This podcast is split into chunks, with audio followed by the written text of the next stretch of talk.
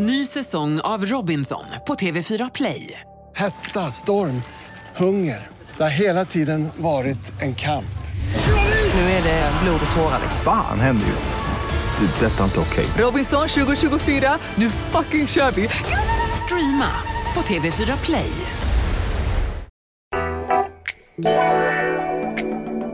Längtar du efter kärlek? Ja, det är klart. Men du gömmer dig väl inte bakom maten? Nej, det är väl snarare att jag kan utnyttja den för att få det jag vill. Hur menar du nu? Vår fantastiska vän Ulrika Ferlin. Hon kommer ner, kan inte prata italienska, får kontakt med en av Piemontes främsta vinproducenter direkt, hittar en kille. Eh, Och inte bara en utav flera, men, men Ja. eh, det kanske du inte ska säga. Stackars Ulrika. Om du siktar på att kvällen ska sluta i romans, Ja, alltså vi pratar ju sånt som när man får laga en brunch dagen efter, vad skulle Ja. du bjuda på då? Hur var middagen? middag.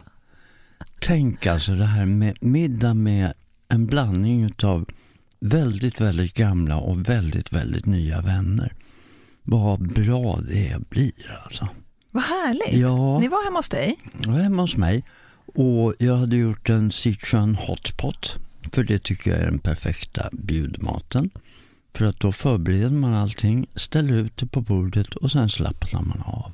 Men det är som en, som en fondue kan man säga. Ja, en kinesisk fondue där man har då massor med olika saker som man um, buljongkokar egentligen. Och så har jag gjort en het buljong med eh, chili i och en mild buljong. Och sen då kan ju alla göra det de vill. Och så blandar man sina egna dippsåser med sesamolja, med vitlök, med koriander och med salladslök. Och så doppar man, först i grytan tillagar man svamp, tofu, eh, biff, eh, fisk, räkor. Det finns något för alla. Ja, det finns något för alla. Och så sitter man och så pratar man och pratar man. Och vi pratar väl i fyra, fem timmar och grytan bubblar och man fyller på lite buljong och man gör en liten nudelsoppa utav det som är kvar. Underbar Ja, middag låter det som. Men nu har jag så många frågor. Så först, förberedelserna är alltså buljongen, det är den du förbereder. Ja, den kokade jag dagen innan. Och det måste man göra, den behöver så lång tid på sig. Den, behöv, den mår bra av det. Ja, precis. Och det, men jag menar, gårdagen då, då hade jag ju hela dagen var fri. Så en och en halv timme kanske innan gästerna kom, då började jag hacka upp grönsaker och skiva kött och dela fisk. Och, Då bara filade du naglarna, gjorde det fin. Och, ja, ja, putsade ögonbrynen. Och så. ja, ja, ja. Det blir så här lurv i öronen. Ja. Ja. Vad pratar ni om då? Och vi pratade, det var så roligt för att jag har en god vän som heter Nils och vi gick i parallellklass i grundskolan. Och grundskolan ligger alltså bara 100 meter från där jag bor nu. Och Nils bodde på den tiden rakt över gatan. Så när vi var 15 då gick vi från skolan på eftermiddagarna förbi bageriet som låg på gatan där jag bor nu. Köpte en kanellängd och två pommac. Och sen gick- Pommac? Ja, Åh, och så gick vi upp till Nils som bodde där ute på gatan. Eh, och sen så käkade vi kanellängd, drack pommac och lyssnade på David Bowie. Och sen gick vi ut och rökte Camel utan filter.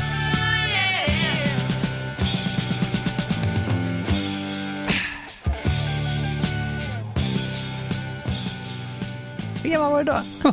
15. Nej, Jo, Erik! Ja. Ja, men du slutade när du var 16 va? Eh, plus Och ett halvt. 30. Åh.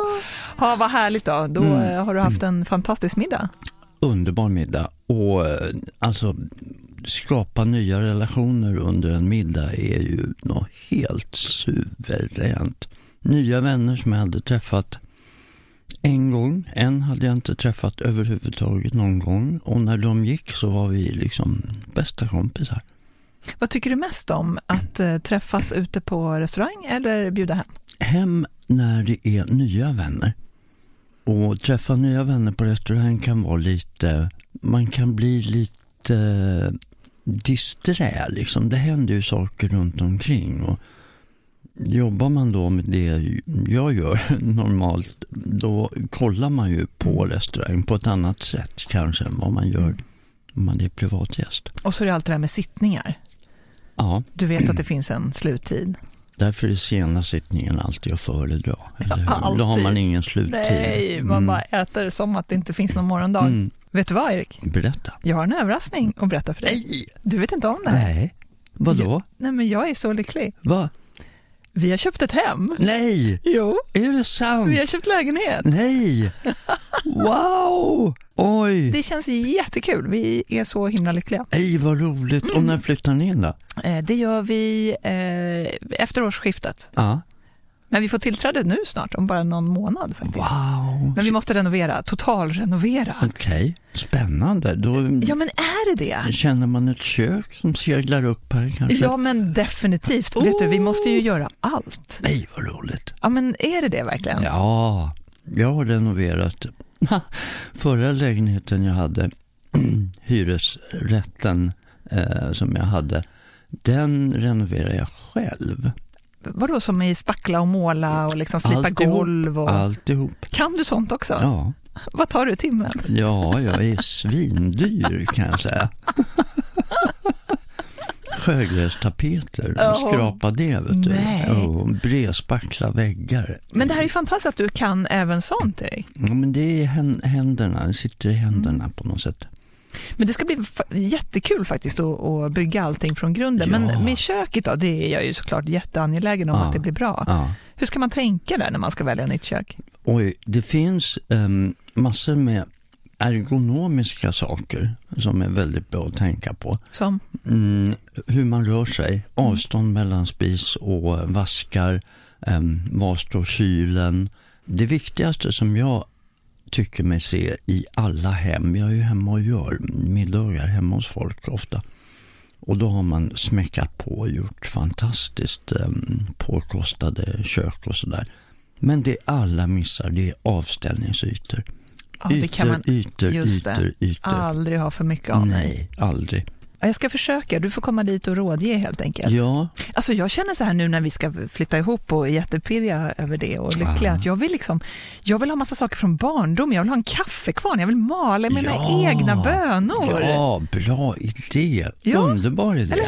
Men har ni förlovat er? Nej, nej, en sak i taget nu, herr Videgård. Säkert det? Ja, Är det en ny liksom, överraskning som kommer? Jo, du förresten, den här ringen. Jag lovar dig Erik att eh, du ska få veta det i så fall. Men en sak i taget, det här känns som ett jättestort steg ju, och vi är väldigt, väldigt glada för det. Ja, Mm. äntligen. Och på något sätt så gillar jag din liksom total, eh, dina totala egenskaper här. Först är du lite handyman, Mm. hjälper mig med allting och sen så lagar du, fixar du middagen också. Ja, visst. Det är Alltihopa. underbart. Allt på en gång. Allt Videgård AB, ingår. jag gör allt. Allt ingår. Ja. Idag ska det faktiskt handla just om mat och relationer, för mat är ju relationer. Alla behöver äta, vi möts genom maten, mat förenar. Och med tanke på den som du är, Erik, och det du har varit med om, hur skulle du beskriva din relation till mat? Jag har ingen annan relation eh, än just den till mat, i alla fall just nu. Så den, mat är min kärlek, mitt allt. Mat är min sambo, min särbo, mitt äktenskap. Eh, det är allt för mig. Längtar du efter kärlek? Mm. Annan kärlek? Ja, det är klart. Det gör man väl. Men du gömmer dig väl inte bakom maten? Nej, det är väl snarare att jag kan utnyttja den för få det jag vill. Hur menar du nu? Jo, men det finns ju lite tricks med mat som man kan göra för att ja, få någon att må bra. Så. Ja, nu, nu måste du Nu förklara för försöker mig. du den här, det här typiska journalisttricket. Nu är jag tyst så ska vi se om man säger något. Hur menar, är vi inne på datingmat här nu? Ja, men ja, absolut. Men även jag menar, att anstränga sig lite extra än mm, den här tisdagskvällen. Det tycker inte jag gör någonting. Även om man är i en relation så kan man väl för sjutton bjuda till. Även om det är med relativt lite planering så kan man faktiskt fixa till det Ja, men- rätt trevligt så det inte blir de här vanliga liksom, halvfabrikaten. Mat är ju känslor. Ja, precis. Och att visa att man verkligen anstränger sig, både för sig, inför sig själv men också för andra givetvis. Ja, verkligen. verkligen. Men det, det är ju att visa att man bryr sig om någon på ett eh, väldigt handgripligt sätt, får jag säga. Men om vi säger att du matchar med någon på Tinder och så blir den eh, personen jag hembjuden. håller inte på Ja, vi med låtsas. Tinder. Erik, vi låtsas. Jag gjorde det en gång. Det gick åt fanders. Okej, rent hypotetiskt då. Ja. Erik Videgård går ner för gatan, Ja. springer rakt in i sitt livs kärlek. Ja. Ni bestämmer middag på lördag. Vad lagar du då? Det beror helt på. Jag måste göra research här alltså. Det måste jag göra. Jag måste få ta på ett, ett namn. Jag måste få kanske se ett Instagramkonto. Jag måste veta lite mer om personen. Vad tittar du efter då? Eh, vad man äter, hur man klär sig. Jag måste få reda på liksom att eh, det kanske inte är en skaldjursallergiker som jag bjuder ost- på ostron här på fördel. lördag. Eh, eller hur? Eller um, en um, carpaccio till en vegetarian. Eller, alltså man måste ju ha lite sånt. Därför kan första dejten faktiskt vara lite bra att ta på restaurang. För att där Ah. finns det ju valmöjligheter. Och då lär man sig lite givetvis. Det lär man sig lite om. Man planerar då, bokar bord, ser till, pratar. Alltså alla på restaurang är romantiker i stort sett. Så berättar man precis vad det är. Då ser de till att du får ett lill, det här lilla hörnbordet där inne. Och där vill man gärna sitta på Ah, första dejten man förstås. sitta. Och sen gärna fransk sittning, alltså man sitter bredvid varann eller 45 grader mot varann. Så att man inte, kommer inte närmare. rakt över bordet. Nej. Mm, så man kommer närmare. Mm. Men din exfru Kajsa då, vad, vad bjöd du henne på första dejten? Vad blev det då? Vi jobbade ju på samma restaurang. Ja, Jag vet inte sjutton, jag minns faktiskt inte. Jag, tycker, jag känner ändå att, att du kommer lite lätt undan här. Om, Mm. nu känner ju du mig, men eh, om du hade lagat mat till mig då, vad hade du lagat då? Då hade jag gjort mina gratinerade ostron till att börja med. Oh, vad gott. Vad hade vi druckit till då? Ja, då hade vi... Ja, vi hade nog druckit champagne faktiskt. Det vi hade vi. druckit bubbel, även om jag tycker att em, en kall vodka är godare till ostron. Men just de här tillagade, då, em, då blir det nog champagne. Ja, då- en bra jävla Ja, jag blir ju så himla packad då, så att det var nog bra att du inte... Jag Mm. Tål inte sprit. Nej, nej, nej. Okej, nej. vi dricker champagne, vi Mm. äter gratinerade ostron och sen då? Är det slut sen? Nej, det behöver det inte vara. Men jag skulle nog gå på något lättare. Alltså jag skulle nog gå hellre åt fiskhållet. Ja. Mm. En, eh, en pigg var aldrig fel. Alltså. Oh, vad gott. Ja, Videgård. ja, verkligen. Hem till dig vill man komma på middag. Mm, det vill man, man lovar. Vad skulle du definitivt inte bjuda på på en dejt alltså? Blodig biff skulle jag aldrig bjuda på på en dejt. För det är för chansning eller? Ja, det, det är för brutalt skulle jag säga. Fast jag älskar ju en blodig biff. Ja, men det kan du få andra dejten. Okej, Ja, vad får jag tredje då? första. Eh, Svampsoppa. jag älskar ju soppor, alltså Ja, jag är jag galen i vet, jag soppor. Soppor, grytor, grytor är jag galen i. Men eh, okej, en eh, personlig fråga. Om, om du siktar på att kvällen ska sluta i romans, Ja, alltså vi pratar ju sånt som när man får laga en brunch dagen efter, vad Ja. skulle du bjuda på då? oj, då, nej, men det blir den här piggvaren och sen så rätt mycket riven tryffel ovanpå. Oh. Om du tänker i tryffeldoften, då har du ju liksom fångat det. Då, då är det är lätt att göra smakbryggan. Öppet, ja, det är öppet mål på något sätt. Eller ska vi bara stanna vid säga. brygga? Ja.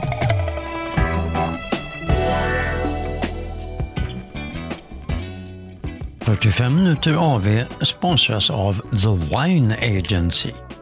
Idag vill jag berätta om två viner från ett av Piemontes kanske mest klassiska vinhus med en av Piemontes kaxigaste och yngsta vinmakare. Andrea Farnetti på huset Borgogno.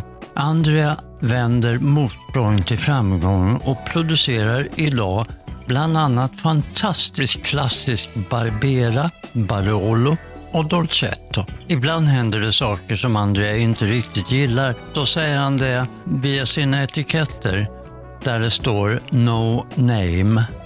Det vita vinet vi pratar om idag heter No Name Friulano och kommer från området Friuli i nordöstra Italien. Druvan Friulano hette tidigare Tokai Friulano. Det gillar man inte i Ungern där man tyckte att den kunde blandas ihop med en av Ungerns mest kända viner, nämligen Tokajer. Namnet ändrades därför och sedan dess heter vinet No Name med underrubriken Dedicato a un nombre negato som betyder dedikerat med ett förnekat namn. Friulano är en druva med massor av karaktär, en doft av passionsfrukt, päron, mandarin och örter med en torr, frisk och fruktig smak med inslag av citrus och gula plommon. Friulano passar perfekt till ljust kött som kalv eller kyckling eller smakrika fiskrätter och pasta. 2018 No Name Friulano har artikelnummer 78307 och finns i Systembolagets beställningssortiment. Det röda vinet Borgogno No Name är ett riktigt fynd. När Andrea Fanetti lämnade in sin andra pressning av Barolo från topplägena Canubi, Liste och Fossati fick han bakläxa av vinmyndigheterna som inte tyckte att det här var en riktig Barolo. Andrea protesterade genom att sälja sitt vin under etiketten No Name med underrubriken Etiketta di Protesta. Protestetiketten. 2017 Bourgogne No Name är i allt utom namnet en fantastisk Barolo gjord på 100% Nebbiolo. Doften är kryddig med inslag av ekfat, körsbär, nypon, rosor och choklad. Det harmonierar väl med smaken där du även hittar örter och tobak. Bourgogne No Name är en fullträff till höstens grytor, gärna med vilt. 2017 Borgonio No Name har artikelnummer 73661 och finns i Systembolagets fasta sortiment. 45 minuter AV är tacksamma att sponsras av The Wine Agency. 45 minuter AV är sponsrade av Lavazza. Att bry sig om klimatet är inte någonting vi borde göra, det är någonting vi ska göra. Därför är spårbarhet och ekologisk odling något som ligger Lavazza varmt om hjärtat. Med kaffet Tierra for Planet kan du vara säker på att kaffet i koppen inte bara är gott utan även hållbart odlat. Tierra for Planet är både ekologiskt certifierat och Rainforest Alliance certifierat. Rainforest Alliance garanterar sociala och miljömässiga kvalitetsstandarder inom kaffeproduktion. Tierra for Planet är en ekologisk premiumblandning med hållbart odlade arabikabönor från Rainforest Alliance-certifierade gårdar i Syd och Centralamerika. Tierra for Planet växer på platåer som skyddas av trädens skugga och får en härlig syra med smaker som påminner om citrus, mandel och mjölkchoklad. Terra for Planet är medelrostat och du hittar det i hela bönor och malningar från espresso till brygg och pressomalning. Nu finns det även i kaffekapslar av aluminium. 45 minuter AV tar gärna en kopp kaffe och det får gärna vara Lavazza. Vad skulle du rekommendera då till alla som kanske tar steget och vågar bjuda hem någon på, på middag sådär? Förväntningar ja, men, kan ju vara ganska höga. Ja, men gör något enkelt. Ta det lugnt. Liksom. Försök inte mm, slå knut på dig själv utan Gör någonting som du har lagat förut. Liksom inte det här, åh nu ska jag göra någonting avancerat. Uh-uh, don't go there. Så so go simple. Gör det du brukar göra. Absolut. Men se, se till att du dukar trevligt. Du har lite blommor, levande ljus. Du har liksom pyntat lite grann runt omkring. Har du bara gjort det och du får den stämningen, bra musik, allting sånt där. Då kan det ligga dina bästa hemlagade köttbullar på tallriken och det är full poäng. Så håll det enkelt. Mm. Satsa på sakerna runt omkring istället. Ja, helhetsupplevelsen. Och gå helt in med hjärtat. Jajamän, Då har vi en plan. det är väl bra. Ja. Ja.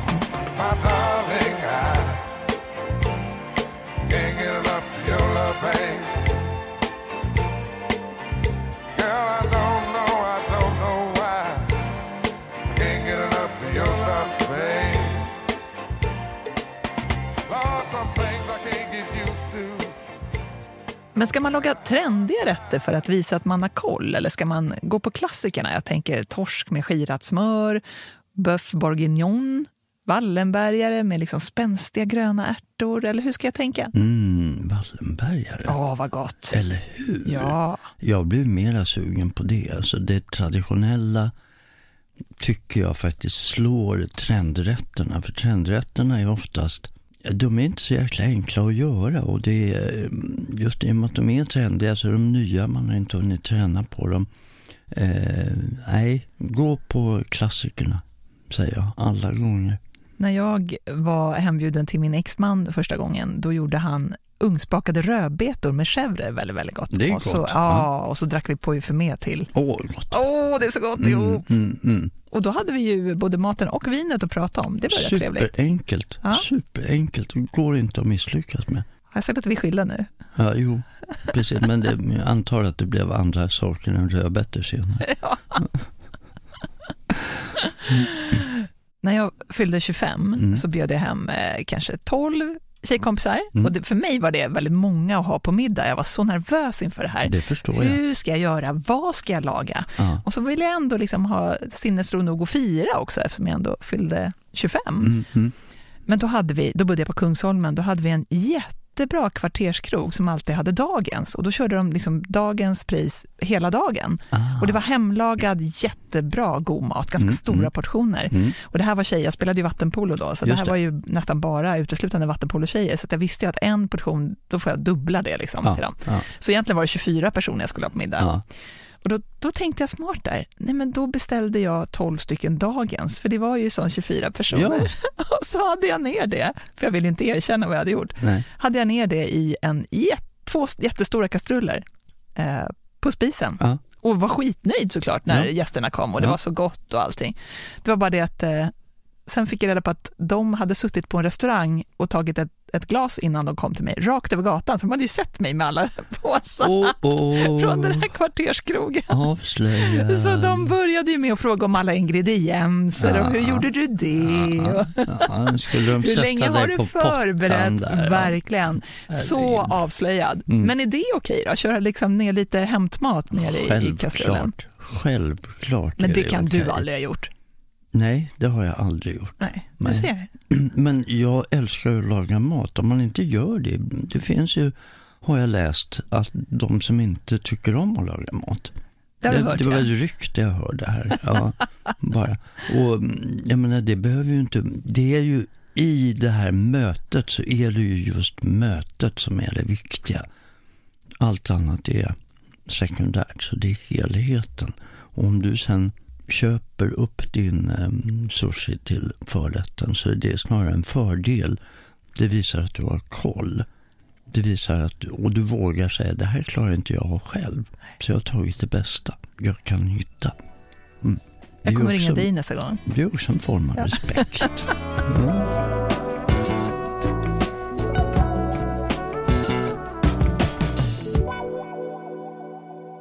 Erik, vi gjorde ju resan i somras som många kanske bara drömmer om. Vi åkte ju ner till italienska Piemonte och att vi hamnade där, det var ju faktiskt för tack vare vår fantastiska vän Ulrika Ferlin. Hon hade ett jättebra jobb här hemma och eh, hade vunnit champagnetävlingar Ja. och allting, men hon lämnade Sverige för italienska Alba för kärlekens skull. Man kan ju säga att hon är facit när det gäller mat, vin och relationer. Ja, verkligen. Och eh, hon verkar ju vara så öppen och härlig och lätt att får lätt kontakt. Kommer ner, kan inte prata italienska, får kontakt med en av Piemontes främsta vinproducenter direkt. Hittar en kille direkt. Eh, Och inte bara en utav flera, men, men Ja. eh, och det kanske du inte ska säga, stackars Ulrika. Hon berättar själv, lyssna. Det hela började med att jag åkte hit med en av mina bästa kompisar, eh, Frida, på en mat och dryckesresa, typ semester. Liksom. Jag kom tillbaka sen till Italien efter den här resan med min kompis och var då på Domo för att då umgicks jag med just dem vi hade lärt känna där på Piazza Domo. Så jag kom tillbaka för att, att, att umgås med dem och det var framförallt en Eh, en kille där som hade fångat eh, mi- mitt intresse. Eh, så jag kom tillbaka och skulle... Nu pratar vi kärlek, Nu pratar vi inte kärlek. bara mat. Nej, precis. Det går i och för sig rätt hand i hand. Så jag kom tillbaka till Piazza ganska kort efter och när jag väl var där då så såg jag Federico. Jag aldrig träffat honom innan. Så jag såg honom och det var liksom mitt i trappan där inne på Piazza Domo på restaurangen och jag egentligen typ hoppade väl nästan på honom och bara jag vill jobba skörd och jag vill skörda druvor och det har jag aldrig gjort och jag är sommelier och det här har jag drömt om hela mitt liv och liksom han bara "Åh, ja men gud det kan vi lösa. Kom till vineriet imorgon liksom så snackar vi. Gjorde du det? Så började- Nej, jag gjorde aldrig det. För grejen, jag bara, "Ja, men grymt, vi, vi håller kontakten, liksom, tja tja, vi hörs. Men sen efter, kan det ha varit, tre månader så ringde Federico mig och bara, du vi har ett nytt projekt här, ett hospitality-projekt vi vill satsa på. Så skulle du vara intresserad av att komma på intervju? Jag bara, oj, eh, ja, alltså varför inte? Och då hade jag ändå liksom, jag tänkte ju fortfarande lite på den här kärleken som jag hade träffat. Eh, Såklart. Ja, så jag, efter mycket om men så åkte jag ner på intervju. Eh, slutade med att jag provjobbade i eh, typ tre veckor och sen... Och nu är du på Chiretto, Precis, liksom på det stora vineriet, etablerat, vad spännande. Ja, så jag provjobbade och sen bara, nej men jag kör liksom. Så, så jag började jobba på Chiretto som hospitality manager. Eh, kunde typ två ord italienska. Och det är ett så stort ansvar. Du får hand om alla kunder, alla liksom gäster Ja. som kommer dit. Du är ansikt utåt Ja. för Chiretto. Ja, kul. Och jag, just nu så känner jag, nu har jag även en, hittat min, min stora kärlek här så att nu kanske blir, klar, blir, blir kvar på, på grund av det också. Ja, och du har ju köpt land Ulrika. Ja, en Nu ska vi inte hålla undan det. Du kommer bli klar. Ja, ja, gud. Du har köpt egna vinrankor. Ja. Egna vinranker och en liten tomt att bygga hus på. Eh, Wow. Ja, hon är helt underbar Ulrika. Alla borde ha en Ulrika Ferlin i sitt liv. Ja, vilket vin vi fick liksom. Det är ändå 2020, det var ju direkt ifrån tanken. Liksom, Ja. Men ändå. Jag älskar att de har liksom inte gift sig än, de har inte skaffat några barn, men de har köpt land. Ja, verkligen. Vinrankor. Ja, det gäller att börja rätt ände, eller hur? Vi var inne på mat, hur man kan impa i nya Mm, relationer och sådär. Vad, vad ska jag servera i glaset då, om jag vill ha en dejtmiddag? Ja, först måste du ju... Alltså det här är ju jätteviktigt att ta reda på. Vad, vad har den här personen för smakprofil? Dricker den här personen vin överhuvudtaget? Det är bra att börja där kanske. Det var som på middagen igår. Då var det några som jag inte har haft på middag tidigare. Och därför hade jag lite olika varianter. Jag hade tre olika sorters öl. Jag hade vitt vin, jag hade champagne, jag hade rött vin. För att om jag inte vet vad personen i fråga vill ha, om de sitter där och dricker någonting bara för att vara artig, liksom, då mm, förfelar du ju helheten på något sätt. Så att det här måste du ta reda på innan. Återigen, därför är det bra att gå ut första dejten, för då kan man luska lite grann. Vad brukar du dricka? Men jag är en öltjej. Ja, men fine. Då så. Då får det bli det. Då får det bli det.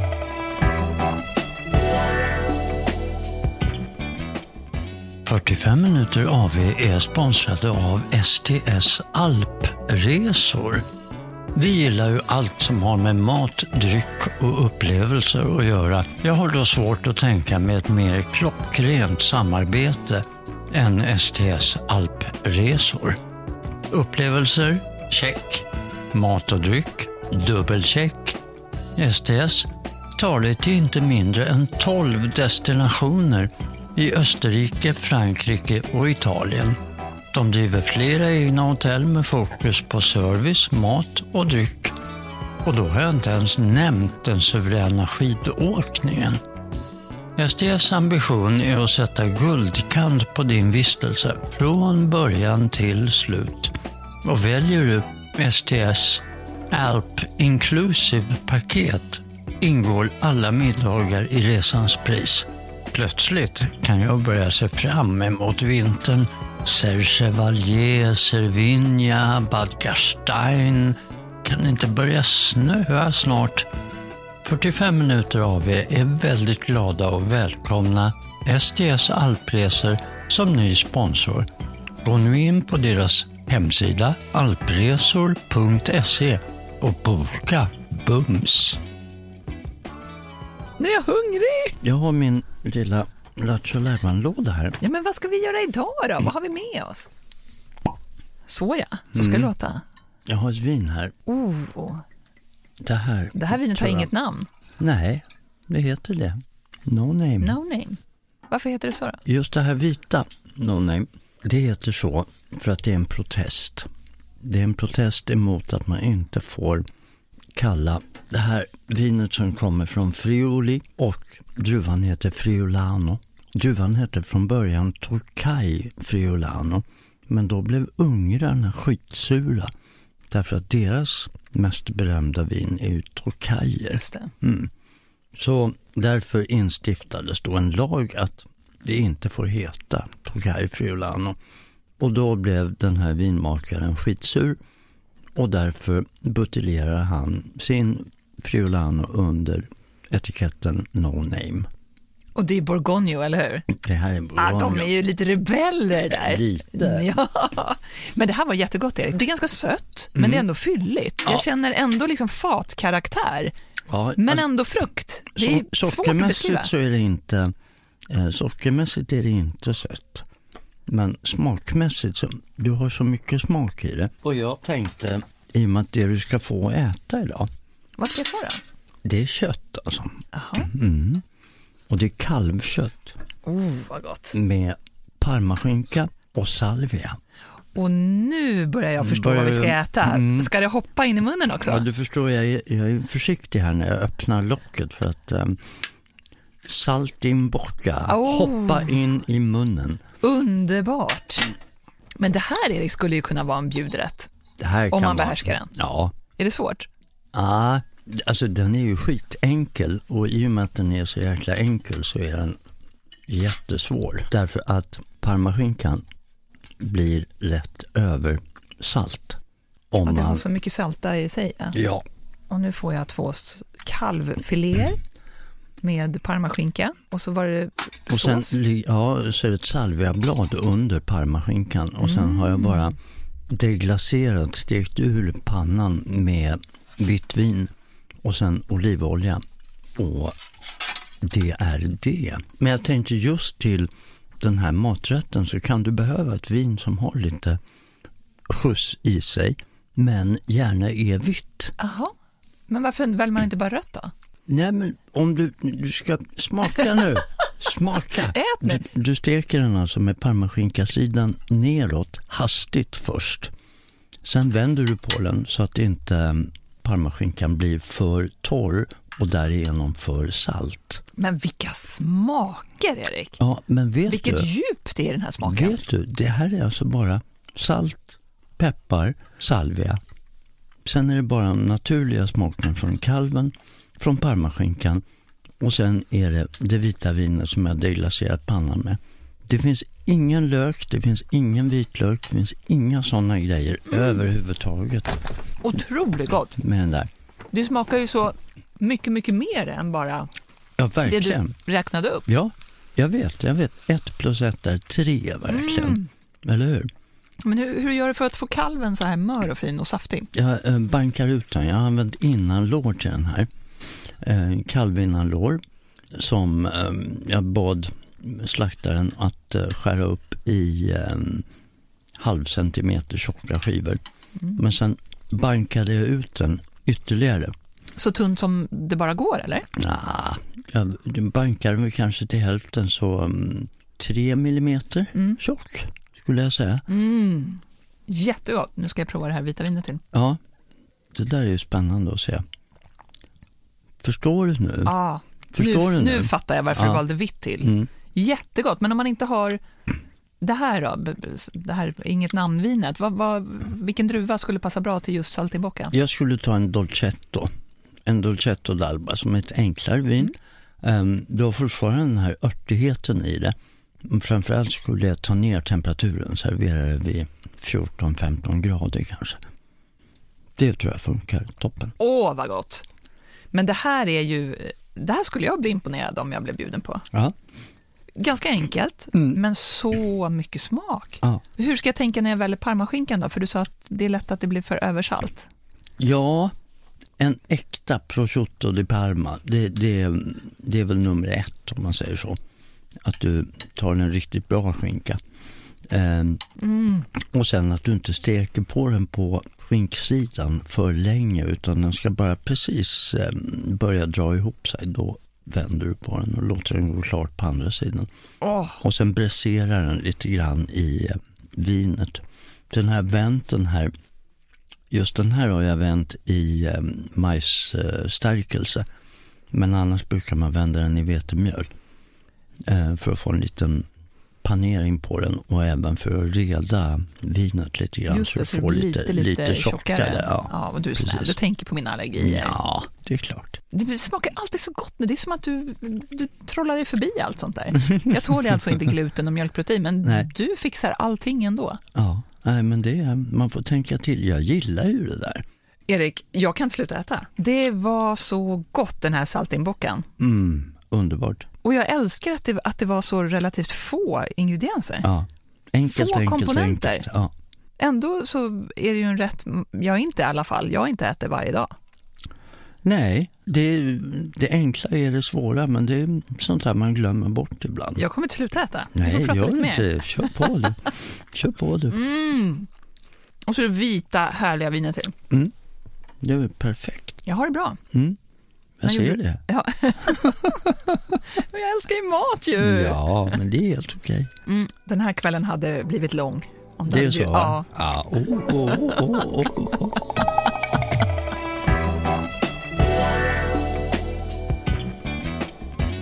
...45 minuter AV är sponsrade av Sundqvist AB. Sundqvist är både proffsens och hemmamatlagarens bästa vän när det gäller utrustning. Allt från knivar, pannor, grytor och glas hittar du hos Sundqvist. Nu bjuder dessutom Sundqvist 45 minuter AVs lyssnare på 25 rabatt på hela sortimentet när du handlar på hemsidan sundqvist.se.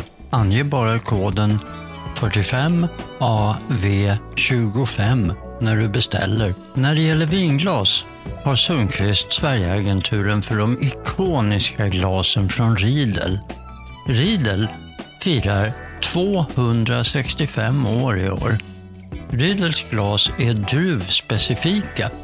Det betyder att varje druva har sin egen form på kupan för att framhäva den smak som vinmakaren har för avsikt att vinet ska smaka. Från vinmakare till vinsmakare helt enkelt. Ett bra vinglas har en kupa som lockar fram druvans bästa egenskaper och skapar harmoni mellan utseende, doft och smak. Riedel har arbetat med att ta fram druvspecifika glas i över 50 års tid och är idag den helt marknadsledande inom området.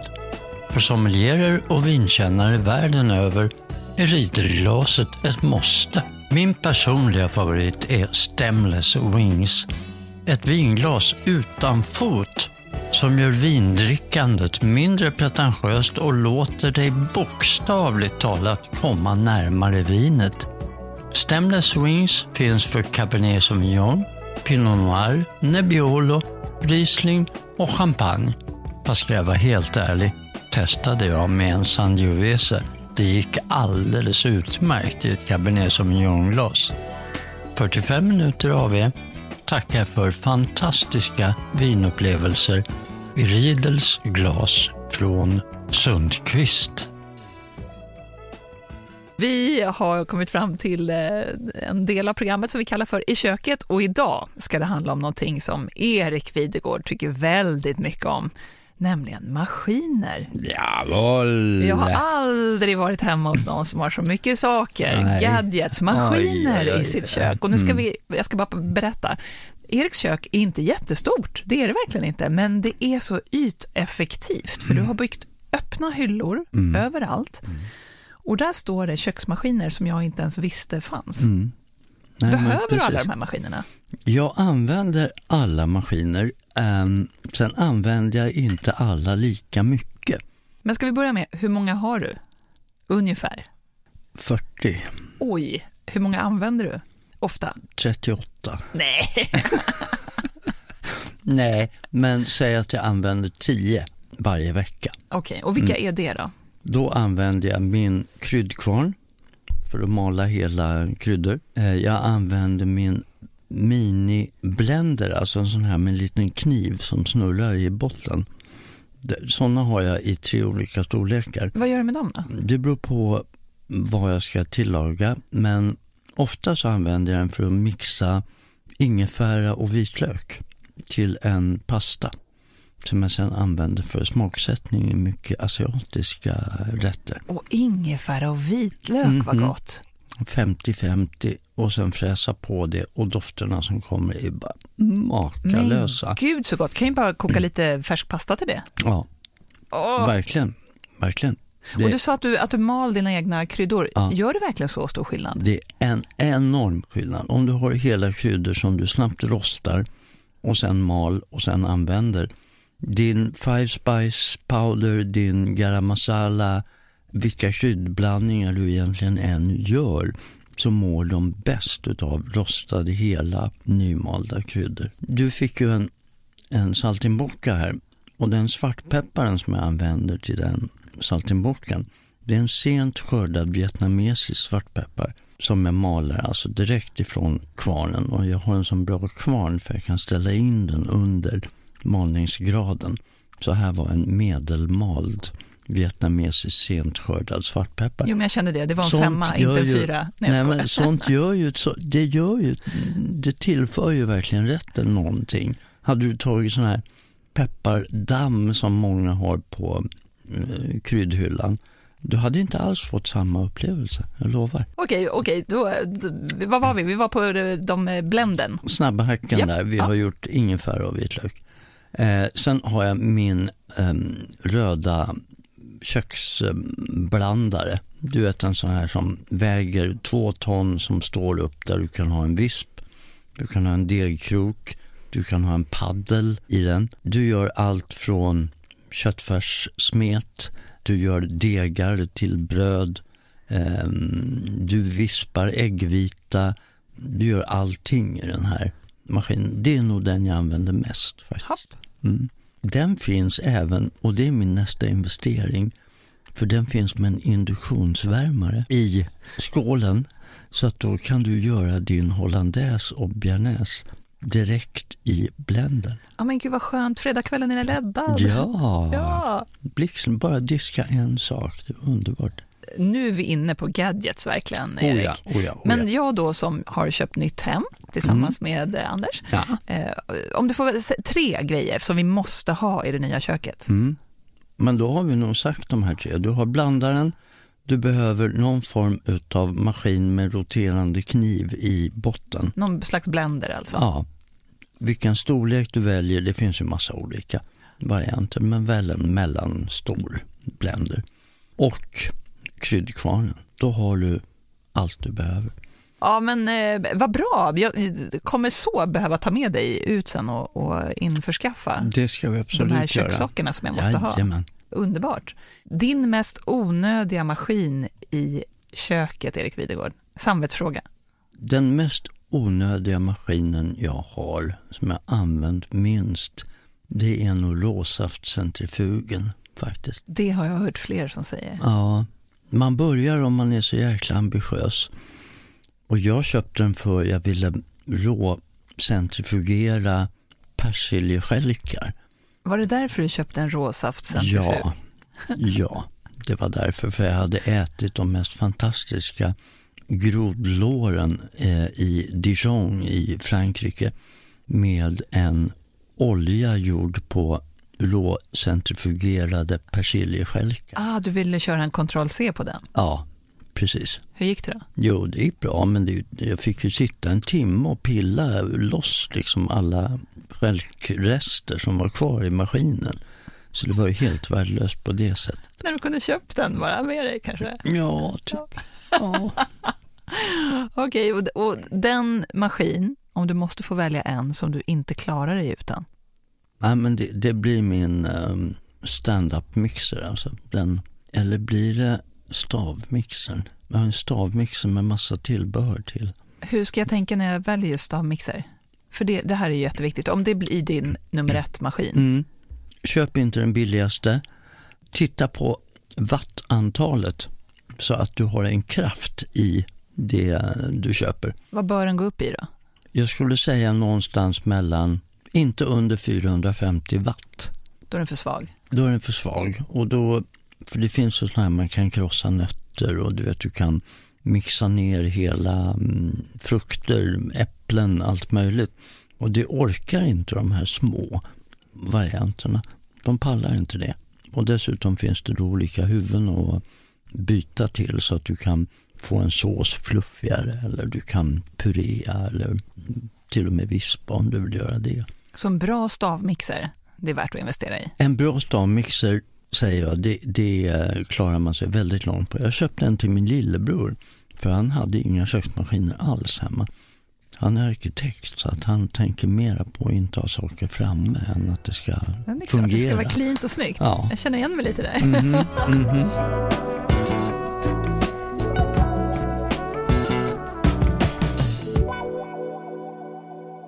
Erik, vi har fått massa frågor även den här veckan. Här kommer en från Linda i Sollentuna. Hej Jenny och Erik, tack för att ni gör Sveriges bästa podd. Vad kul, varsågod.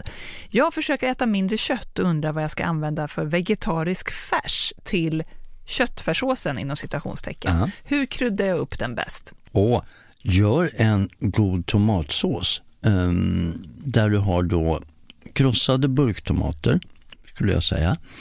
Där du har oregano, där du har vitlök, gul lök, svartpeppar, salt, olivolja.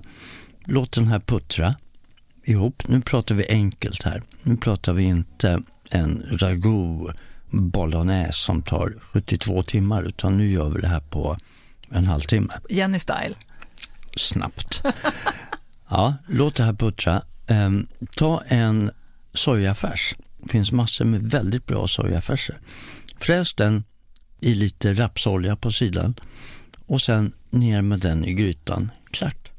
Gott. Mm, och det är, jag lovar dig, den som känner skillnaden mellan sojafärsen, om du fräser den så här, och en blandfärs, den personen mm, finns knappt, ska jag säga. För det smakar likadant. Ja, det gör det faktiskt. Ja. Jag lyckades till och med lura barnen. Det trodde jag inte att jag Du skulle ser. Mm, Ja. mm. Här kommer en fråga från Kristoffer i Bohuslän.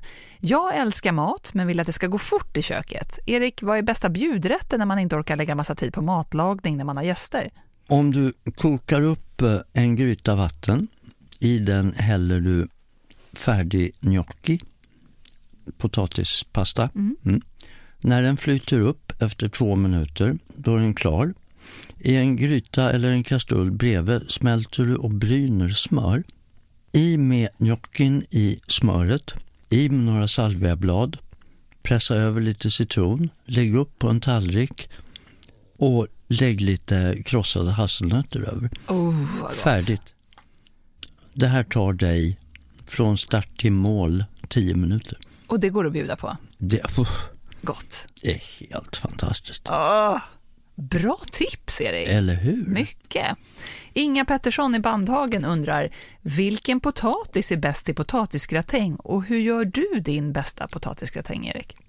Åh, potatisgratäng. Jag älskar potatisgratäng. Det är nästan värt ett helt avsnitt. Ja, verkligen. Jag försöker använda en hård potatis. Jag använder antingen den här rödskaliga Asterix Eller så använder jag ratte eller amandin. Som jag tar min mandolin, alltså den här lilla kniven som du skivar snabbt med. Apropå saker i köket. Apropå saker i köket så har jag en mandolin. Du kan skiva den med vanlig kniv också, självklart. Men grejen sen, det är med skalet på. Mycket av smaken sitter i skalet. Sen kokar jag den här i gräddmjölk så att potatisen blir nästan klar. Sen vänder jag ner ost i den här gräddmjölken. Gärna gruyère eller comté. Åh, gud vad gott. Ja. Vänder ner det i mjölkgräddblandningen med de nästan färdiga potatisarna. Mycket ost då alltså. Ja. Och sen kör jag även i purjolök. Aha, där i, i blandningen. Ja. Sen öser jag över det här i en ugnsfast form. Mm. Tjoff. Mera ost på eh, toppen. In i ugnen. 250 grader. Kanske lite högt. I en varmluftsugn 220. Kör på tills du får en eh, gyllene, gyllenbrun yta. Och sen har du den perfekta potatisgratängen. Så det här med att hålla på och lägga i mönster och sånt där. Äh, Lägg av. Massa ost istället. Ja. Ja, gyllenbrun. Salt och peppar sa jag inte, men det får man ju smaka av innan man välter upp den. Ah, Beroende på sältan på osten så väntar man med att salta och peppra till Ah. efter. Lite, lite vitpeppar? Nej, Nej. svartpeppar Ja. tycker jag. Åh, vad gott. Mm. Där hör du inga. Då vet du precis hur du ska göra din eh, potatisgratäng nästa gång. I nästa avsnitt, Erik, Ja, spännande. Det här brinner jag för. då ska det här nämligen handla om mat, sprit och kultur. Vad Jajamän. är egentligen svensk matkultur? Hur har vår husmanskost förändrats? Och hur håller man sig egentligen på benen när man provar 17 olika grappasorter på fastande mage före lunch? Det är, var en bedrift av dig får jag säga. Det ska vi berätta om i nästa avsnitt av 45 minuter av er. Vi hörs då.